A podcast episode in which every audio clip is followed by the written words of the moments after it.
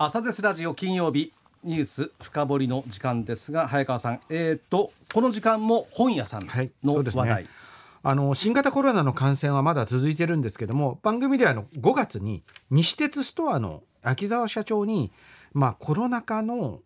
西鉄ストアスーパーマーケットについてちょっと振り返ってもらったんですけれども、はい、今回はですね、町の本屋さんがコロナ禍の中でどうだったのかということをですね、福岡を本の町にというあのブックオカというイベントの実行委員長を務められていて、はい、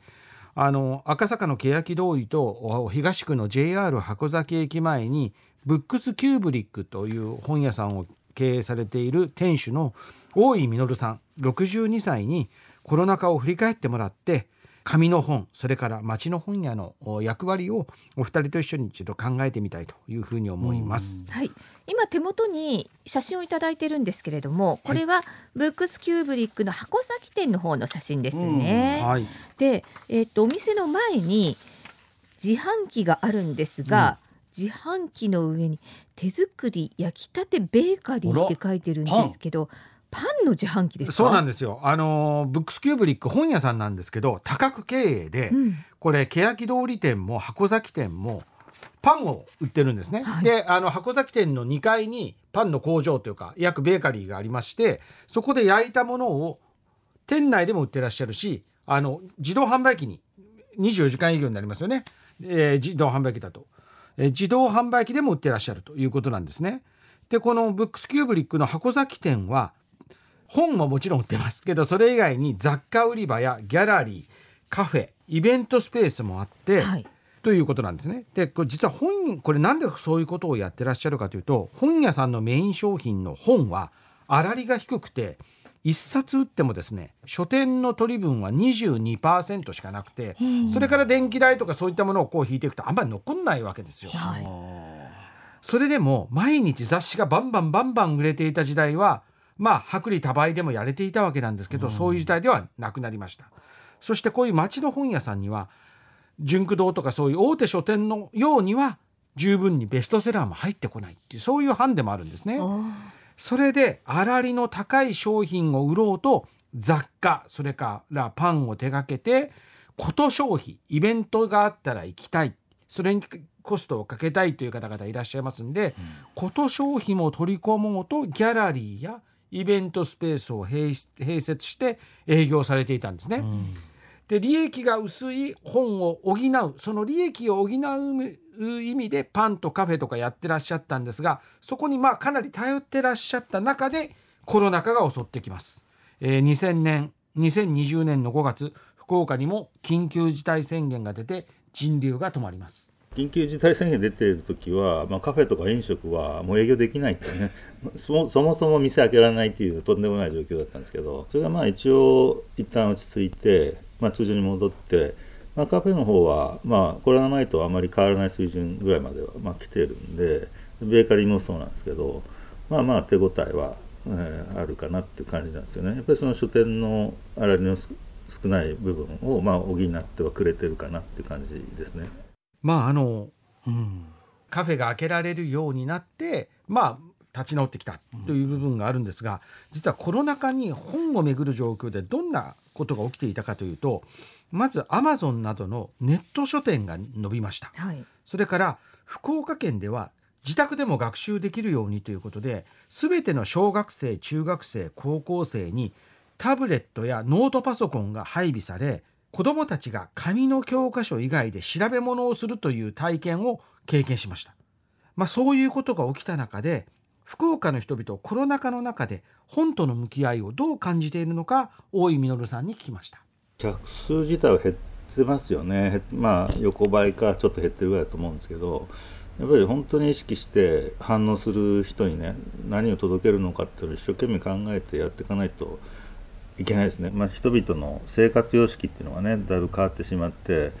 一般の大人があんまりこの、えー、外出をちょっと以前よりはしなくなったのと、まあ、あの家の中で、ね、生活する、うん、居心地の良さっていうのも感じてしまった部分もあって、だからどこの小売業界も大変なんじゃないかなと思うんですよね。本屋に限らずですね、コロナの間でね、あのネットとかのやり取りが も, もっとより活発になって、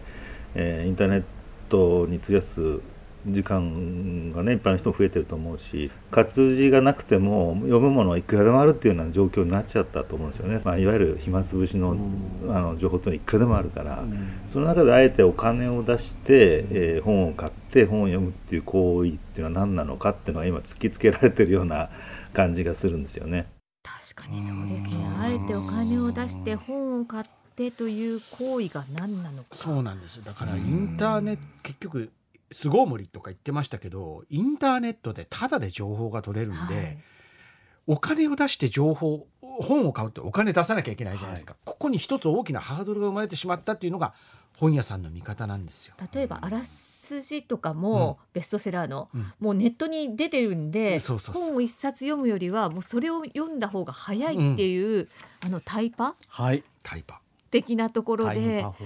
なんかその本を読む本当の楽しみみたいなのをちょっと今忘れてる感じありますね。そうなんですよ。どうですか、田中さん。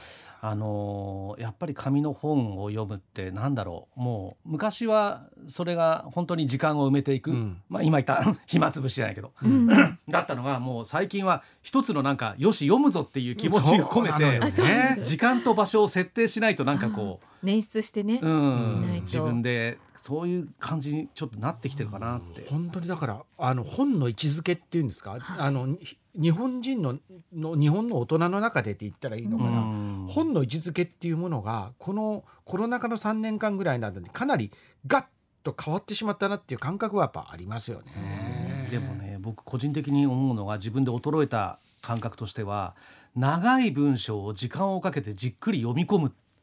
ていうことは、うんできなくなってるとかしなくなってるな。そうなんです。僕もね、難解な本はいけないも、もう難しい本は、まあ、簡単に言うとですね、村上春樹もう読めないなと思います。うーん、あの考えて読まなきゃいけないやつはもうダメだなと思います。だからそれってこう自分の衰えなのかなとかっていう風に、ね、集中力がね、うん、続かないのもあるし、あと目が厳しくなってきてるのもあるし、まあ、それもそうなんですけど、なんかやっぱりこう今ネット社会って、うんはい、YouTube なんかもそうですけど、うん、じゅうごふんかんとか、はいえー、もうニュースなんかもね、うん、ある程度の文字数じゃないとダメだみたいな、うんうん、そう、そうなんですよ。ですよね。ただ本屋さんに行くとあの全然自分が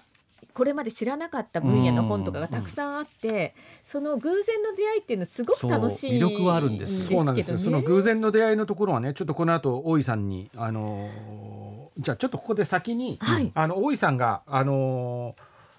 この時代の本屋の存在意義について話してくれてますんで、ちょっと聞いてみてください。はい、草の根的な良さっていうかですね、まあ、身近な一番近いところにある場所で本に触れられるっていうのは大きいと思うんですよね。うんうん、でやっぱり小さな子供もまあ絵本とかもあるし来てるから、うんうんまあ、うちでよく通ってて大人になったっていうの子が戻ってきてくれたりっていうのがあるんですよね。うんうん、だからやっぱりその本に触れる窓口としては、うんやっぱり大型書店、まあ、純駆動がねあの県に いっけんいっこあればいいってもんでもないと思うし、うん、Amazon ですあの全部保管できるとは思わないし、やっぱり偶然の出会いっていうことを保証するっていう意味では、うん、近所にね本屋があるっていうのはものすごく大事なことじゃないかなと思うんですよね。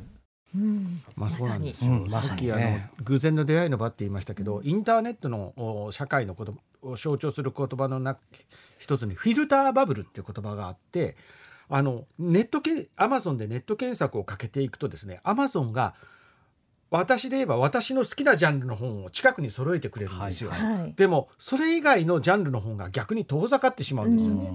でそれはいわゆるアマゾン検索の便利な部分のマイナスの部分なんですけれども、あの街の本屋さんにはそういう自分のカテゴリーにないものも並んでますので、うん、そこであ面白いこの本読んでみようというこの出会いが町の本屋が生きる道だというふうに大井さんの方はおっしゃってるんですね。であのブックスキューブリックっていうのはあのなんかマニアックな本屋さんじゃないかなと思ってらっしゃるかもしれませんけど、大井さん自身は実用書を集めた小さな総合書店だとおっしゃって、生活に役立つものでも大井さんが選んだものをバランスよく集めてますよと。例えば大井さん美術に造詣が深いので美術の本もあるし、街づくりに関心があるので街づくりに関する棚ってあるんですよ。はい、で私もあの県庁に毎日詰めている時に箱崎店に行ってその街づくりの本の棚を見て、あ面白いこんな街づくりやってる村があるんだみたいな形で旅行に行ったりとかいうことをしたりしたぐらいなんですけども、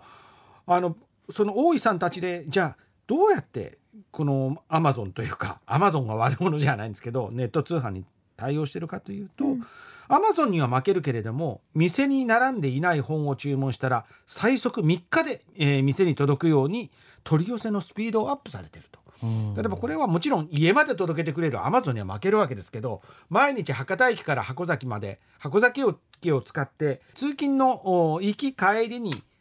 注文して取って帰るリズムとしてはこれみっかよっかって全然ありなわけなんで、うん、そういうことをちょっとやってるであるとか、あと大井さんのブックスキューブリック自身もネット通販も始められているということですね。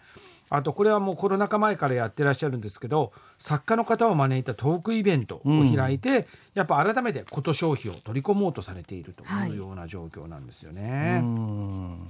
まあ、あの最近今、ね、トークショーなんて話もありましたけど、ただ本を買いに行く